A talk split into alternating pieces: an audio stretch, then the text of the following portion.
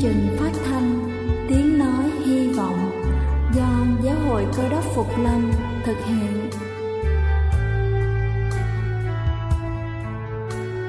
Kính thưa quý vị, Đức Chúa Giêsu trước khi Ngài về trời đã ban cho các môn đệ của Ngài một điều răn mới, đó là họ phải yêu thương nhau như chính tình yêu mà Ngài đã dành cho họ. Quả thật vậy thưa quý vị, tình yêu thương là một món quà vô giá mà Chúa đã ban cho nhân loại và đó cũng là thông điệp mà chúng tôi muốn gửi đến toàn thể quý vị. Nếu quý vị muốn tìm hiểu thêm về chương trình, về niềm tin hoặc muốn nghiên cứu về lời Chúa, xin quý vị gửi thư về chương trình phát thanh Tiếng Nói Hy Vọng, địa chỉ 224 Phan Đăng Lưu, phường 3, quận Phú Nhuận, thành phố Hồ Chí Minh hoặc gửi email cho chúng tôi theo địa chỉ tiếng nói hy vọng amoc@gmail.com. Ngoài ra, quý vị cũng có thể liên lạc với bất kỳ hội thánh cơ đốc Phục Lâm tại địa phương gần nhất. Xin chân thành cảm ơn và kính mời quý vị lắng nghe chương trình hôm nay.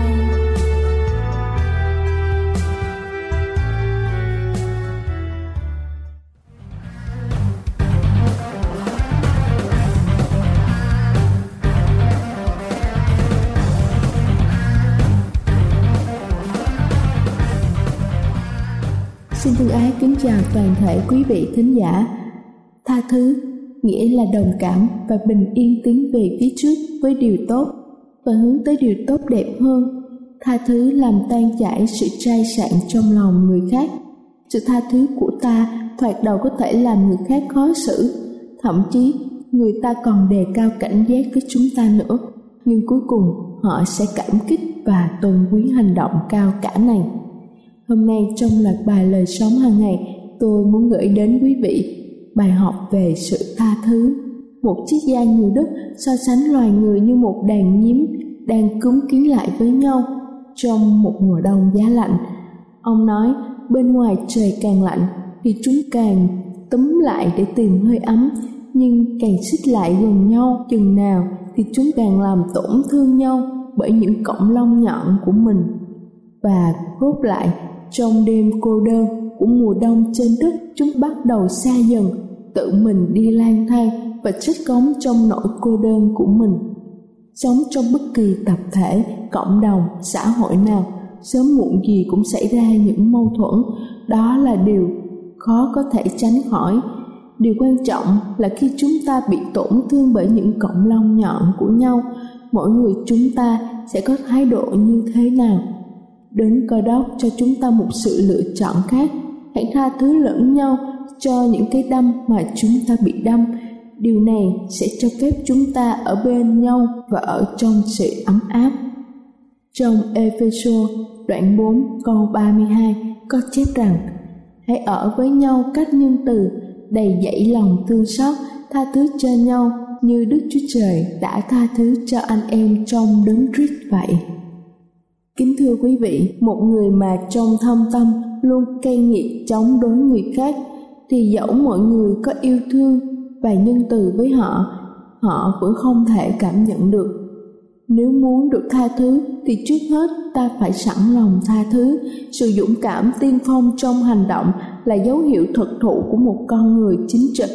Mở lòng tha thứ trước không chỉ chứng minh được rằng ta là người quân tử mà còn cho thấy lòng yêu thương của ta nữa. Đây là chương trình phát thanh tiếng nói hy vọng do giáo hội cơ đốc phục lâm thực hiện. Nếu quý vị muốn tìm hiểu về chương trình hay muốn nghiên cứu thêm về lời chúa xin quý vị gửi thư về chương trình phát thanh tiếng nói hy vọng địa chỉ 224 Phan Đăng Lưu, phường 3, quận Phú Nhuận, thành phố Hồ Chí Minh hoặc gửi email cho chúng tôi theo địa chỉ tiếng nói hy vọng amos@gmail.com. Ngoài ra, quý vị cũng có thể liên lạc với bất kỳ hội thánh cơ đốc Phục Lâm tại địa phương gần nhất. Xin chân thành cảm ơn và kính mời quý vị tiếp tục lắng nghe chương trình hôm nay.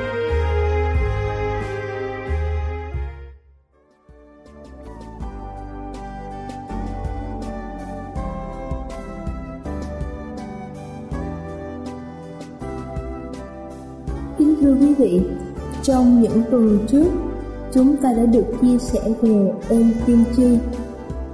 Ngày hôm nay, chúng ta sẽ cùng nhau tìm hiểu về một đặc ân đặc biệt và hết sức quan trọng khác nữa, đó là ơn Thánh Linh. Có nhiều người vẫn luôn thắc mắc không biết ơn Thánh Linh là gì và mình đã nhận được ơn Thánh Linh chưa? Ơn Thánh Linh có giúp ích gì được cho cuộc sống hàng ngày của mình hay không? Và làm thế nào để có thể cảm nhận được ơn Thánh Linh? Những thắc mắc của quý vị sẽ được trả lời một cách rõ ràng hơn qua sứ điệp của chúng ta ngày hôm nay. Xin quý vị cùng lắng nghe.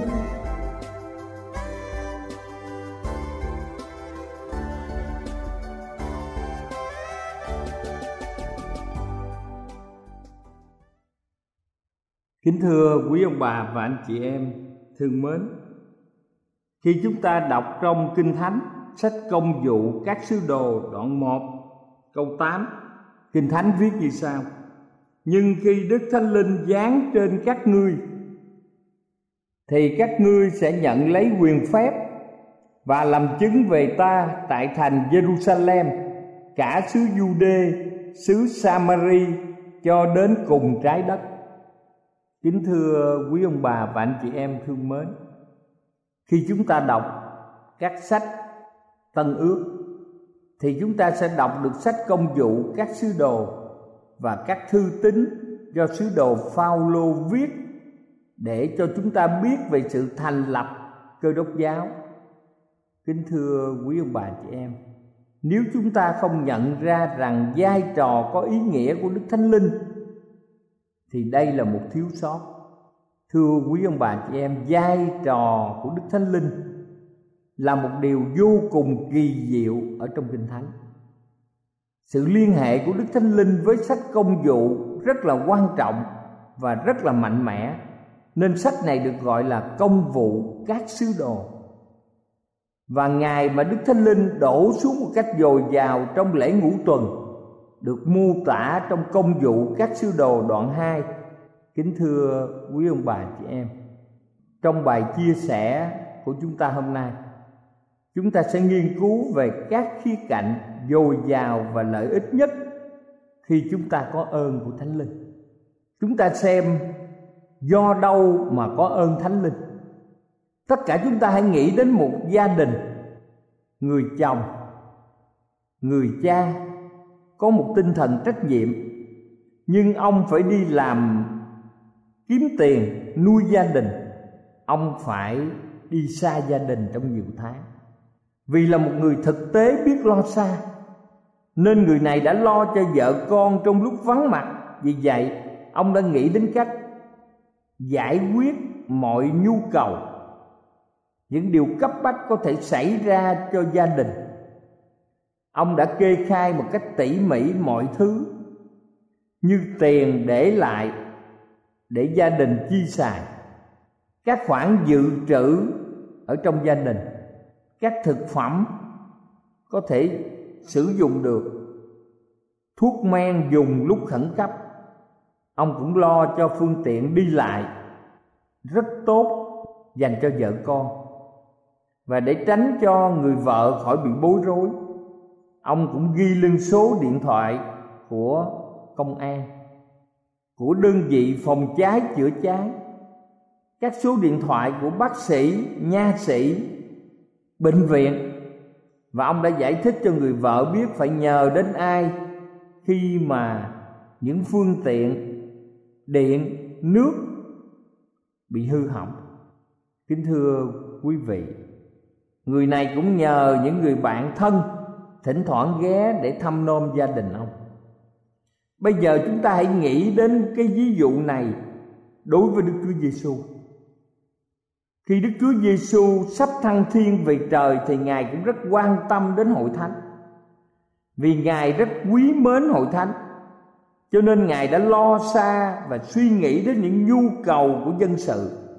Ngài đã dự trù một cách thực tế để đáp ứng những nhu cầu của hội thánh sự dự trù này là điển hình rằng đức thánh linh và những ơn siêu nhiên được ban cho như một tài nguyên của thiên đàng dành cho hội thánh để dân sự của Chúa sử dụng. Rồi chúng ta còn thấy ơn Thánh Linh là điều rất cần thiết. Ví dụ đồ ăn, nước uống, không khí rất cần thiết cho đời sống của thể xác của chúng ta thì sự ban ơn của Thánh Linh cũng rất cần thiết trong các hoạt động tâm linh. Những ơn ấy là hệ thống duy trì sự sống cho mỗi người cơ đốc. Chúng ta nhìn thấy con sông lớn, có hàng ngàn chiếc tàu lớn nhỏ qua lại, hàng ngàn chiếc ghe lưu thông các nhà doanh nghiệp, bán sĩ và bán lẻ các nhân viên, các bác sĩ và mọi người đi trên cái con đường thủy này để làm ăn buôn bán và hoạt động hàng ngày. Nếu bất thình lình con sông này bị cạn thì tất cả những chiếc tàu và chiếc ghe lớn nhỏ sẽ trở nên vô dụng vì bị mắc cạn ở trên lòng sông cũng một vấn đề này chúng ta thấy quyền phép và sự hiện diện thường xuyên của đức thánh linh là phương tiện chủ yếu, quan trọng nhờ đó mà hội thánh được sống động và hoàn thành nhiệm vụ. Chúng ta còn thấy ơn thánh linh được xác định như thế nào? Trong kinh thánh, cho chúng ta ghi nhận các bản kê khai thiêng liêng về ơn thánh linh, sự ban cho, sự bày tỏ của đức thánh linh. Gần 20 sự ban cho và sự bày tỏ. Gần 20 sự ban cho và sự bày tỏ. Kính thưa quý ông bà chị em, đây là một ơn rất là quan trọng trong đời sống để hội thánh sử dụng đối với chúng ta. Những người đang sống trong thời kỳ cuối cùng, chắc hẳn chúng ta đã có kinh nghiệm về ơn thánh linh những ơn như tiên tri, những ơn như chữa bệnh, và những phép lạ là những ơn siêu nhiên. Nhưng liệu chúng ta có thể biết hoàn toàn ý của đức chúa trời? Muốn nói gì về một đoạn kinh thánh? Kính thưa quý vị, và chúng ta nhờ đức thánh linh để giải thích những đoạn kinh thánh khó hiểu mà chúng ta thắc mắc. Trong việc xác định về mối ơn thiêng liêng, chúng ta tạ ơn chúa vì đức thánh linh đã giải quyết rất nhiều điều để chúng ta có thể am hiểu. Thưa quý vị, mục đích của đức chúa trời là gì? Khi ngài bày ra trước mặt chúng ta những ơn thiêng liêng dồi dào. Hơn nữa, ngài có ý định gì khi ngài lại để cho chúng ta hiểu biết một cách mập mờ về một số ơn và để cho chúng ta, nhiều người phỏng đoán mà không bao giờ xác minh được những ơn đó một cách chắc chắn? Phải chăng ngài tìm cách nhắc nhở chúng ta rằng chúng ta không kiểm soát được và cũng không sử dụng ơn đức thánh linh được? Ngược lại, đức thánh linh đã kiểm soát và sử dụng chính chúng ta. Phải chăng ngài còn nhắc nhở chúng ta rằng sự ban ơn thánh linh của ngài không phụ thuộc một chút nào vào sáng kiến, sự hiểu biết, sự ưa thích và sự mong mỏi của chúng ta? Đức chúa giêsu đã so sánh sự hoạt động của thánh linh, đức chúa trời như hoạt động của gió. Ông bạn chị em có thể xem trong văn đoạn 3 câu 8 thưa quý vị, ai trong chúng ta cũng thấy khi mà chúng ta cấm điện bật công tắc, đèn sáng quạt quay nhưng chúng ta không thấy được dòng điện chạy. Khi chúng ta thấy gió, khi chúng ta thấy hàng cây với chiếc lá lai động, chúng ta không thấy gió, nhưng chúng ta biết gió đang hoạt động. Vì vậy, ơn thánh linh dồi dào, rộng rãi, chứa đựng trong đời sống của một người cơ đốc. Và khi chúng ta bàn thảo về điều này, chúng ta có một lòng tin chắc chắn vào ơn thánh linh. Kính thưa quý vị chúng ta sẽ xem ơn đức thánh linh cho mục đích gì. Phương pháp đơn giản nhất để chúng ta hiểu biết chính xác về mục đích của thánh linh khi chúng ta tự hỏi rằng đức chúa giêsu có những ơn thánh linh không? Chắc chắn là có. Vì ngài bảo rằng thần của đức chúa trời đã sức giàu cho ngài trong sách Luca đoạn 4 câu 18 và những ơn chữa bệnh làm phép lạ tiên tri, truyền giảng tin lành dạy dỗ đều rõ ràng được bày tỏ trong suốt thời gian ngài làm chức vụ. Và trong sách công vụ đoạn 10 câu 38 Vì vậy ơn Thánh Linh đã được giải thích một cách thực tế, dễ hiểu nhất Khi chúng ta đọc lời Ngài trong Luca đoạn 4 câu 18 Luca đoạn 4 câu 18 viết như sau, Thần của Chúa ngự trên ta, Vì Ngài đã sức giàu cho ta, đặng truyền tin lành cho kẻ nghèo. Ngài đã sai ta để rao cho kẻ bị cầm được tha, Kẻ mù được sáng, Kẻ hà hiếp được tự do, Và để đồn ra năm lành của Chúa Sách công vụ là sách tiếp theo các sách tinh lành, Cũng tiếp tục cùng là một đề tài như trên Và chứng minh rằng mục tiêu chính yếu của các ơn thánh linh là làm cho chức vụ của Đức Chúa Giêsu ở trần gian này có thể nhờ hội thánh mà tiếp tục ở trong mọi thời đại. Tất cả những điều ghi trên đều hoàn toàn phù hợp với lời khẳng định của Phaolô gồm ba mục tiêu của ơn thánh linh mà chúng ta có thể xem trong kinh thánh sách Epheso đoạn 4 từ câu 7 đến câu 11. Sách Epheso đoạn 4 từ câu 7 đến câu 11. Thứ nhất, để làm thánh đồ được trọn vẹn. Thứ hai, để làm công việc của chức dịch. Và thứ ba, để gây dựng thân thể đấng cơ đốc. Một cách đơn giản, hội thánh là gì? Là thân thể của đấng cơ đốc. Nói một cách đơn giản, hội thánh là thân thể không thể phá hủy được của đấng cơ đốc. Và kính thưa quý vị, điều này có nghĩa là hội thánh được tiếp nối là một bản ngã thiên thượng của ngài ở trên thế gian này ngài dùng hội thánh để hoàn tất công việc của ngài ở thế gian chúng ta và nhờ ơn thánh linh được bày tỏ trong hội thánh Đức Chúa Giêsu đã có thể tiếp tục hoạt động để giải cứu nhân loại vì Ngài là đấng cứu thế từ thế hệ này cho đến thế hệ khác.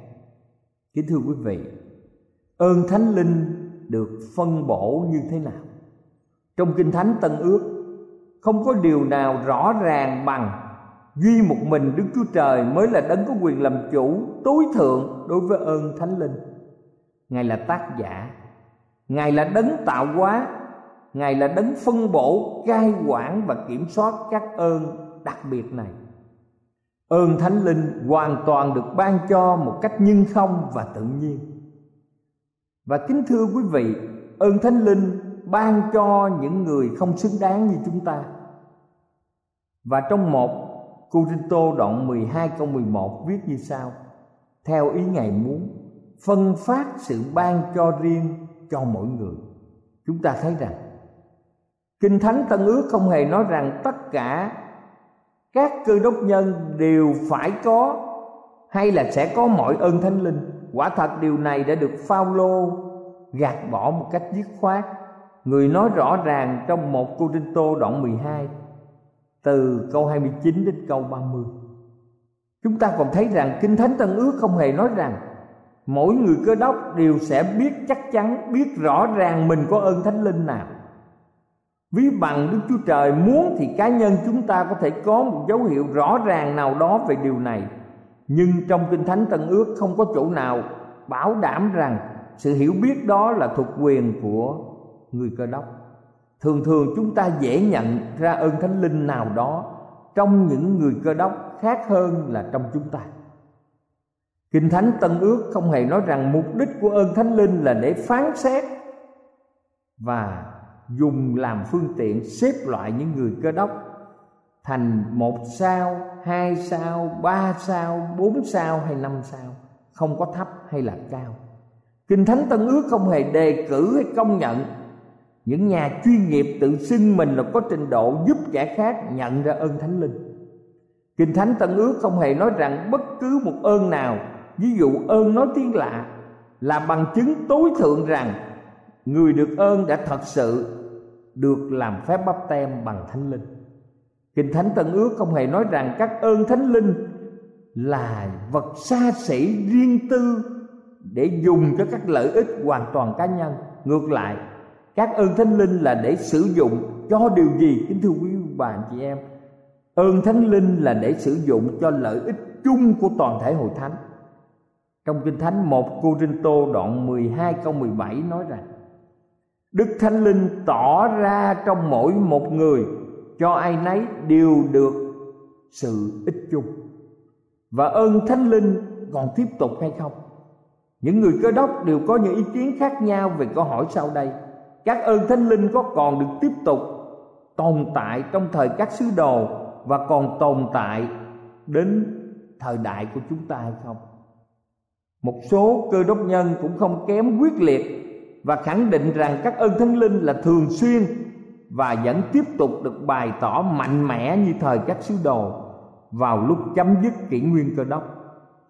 Nhóm này được tiêu biểu bởi phong trào ngũ tuần hiệp lại như dùng những sự chữa lành.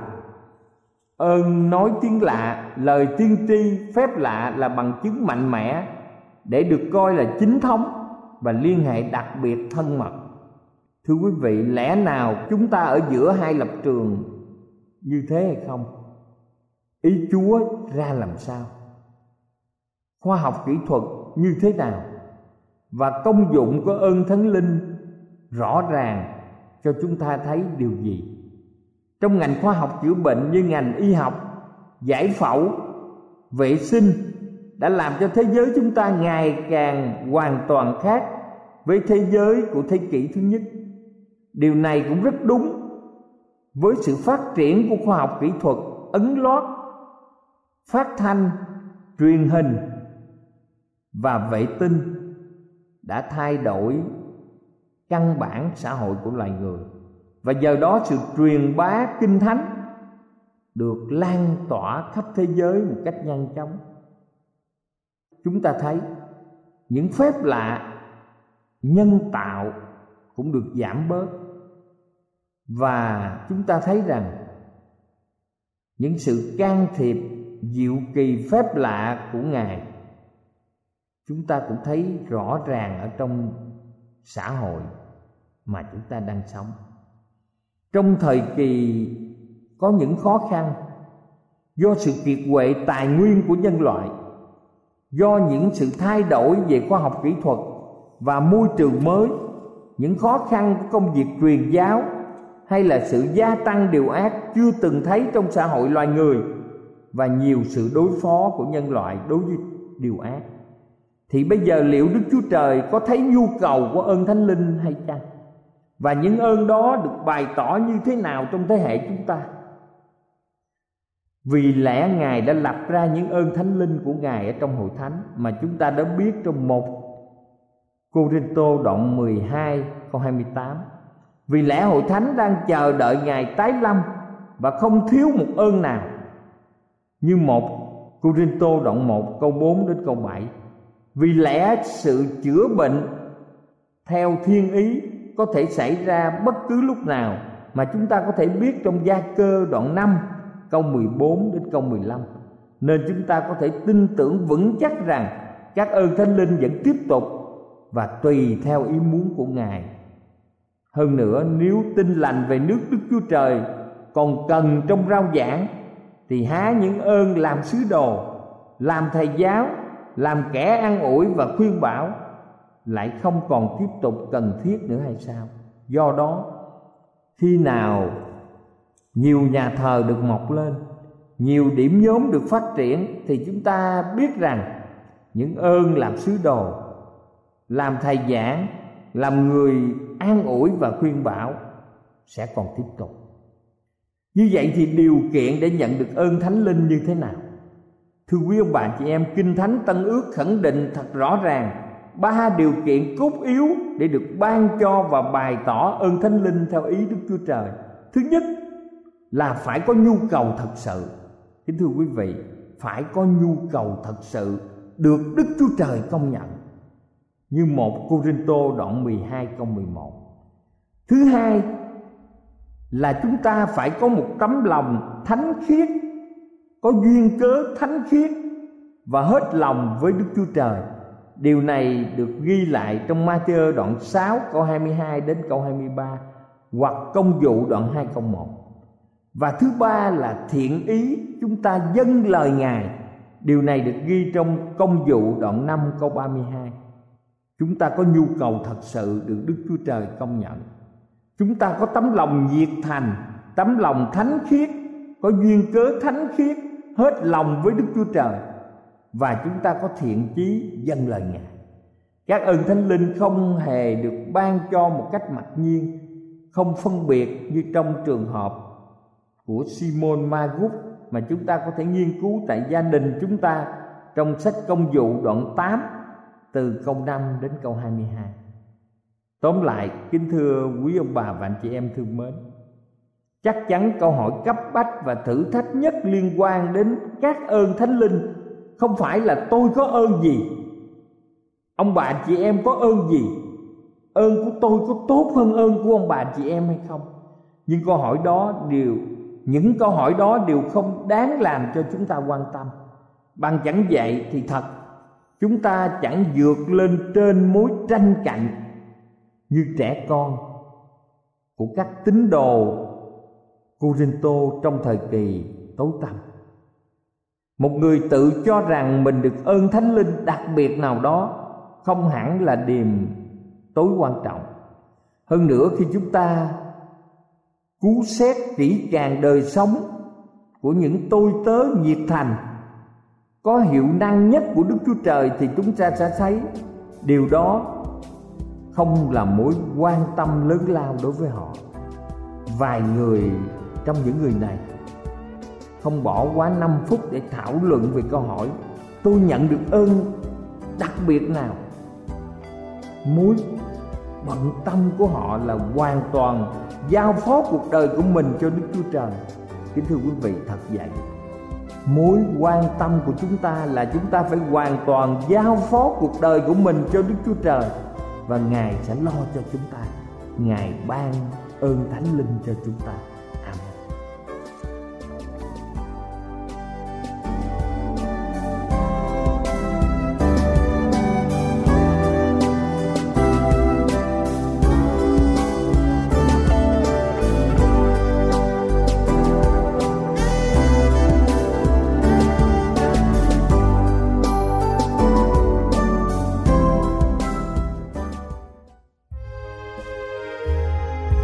Đây là chương trình phát thanh tiếng nói hy vọng do Giáo hội Cơ đốc Phục Lâm thực hiện.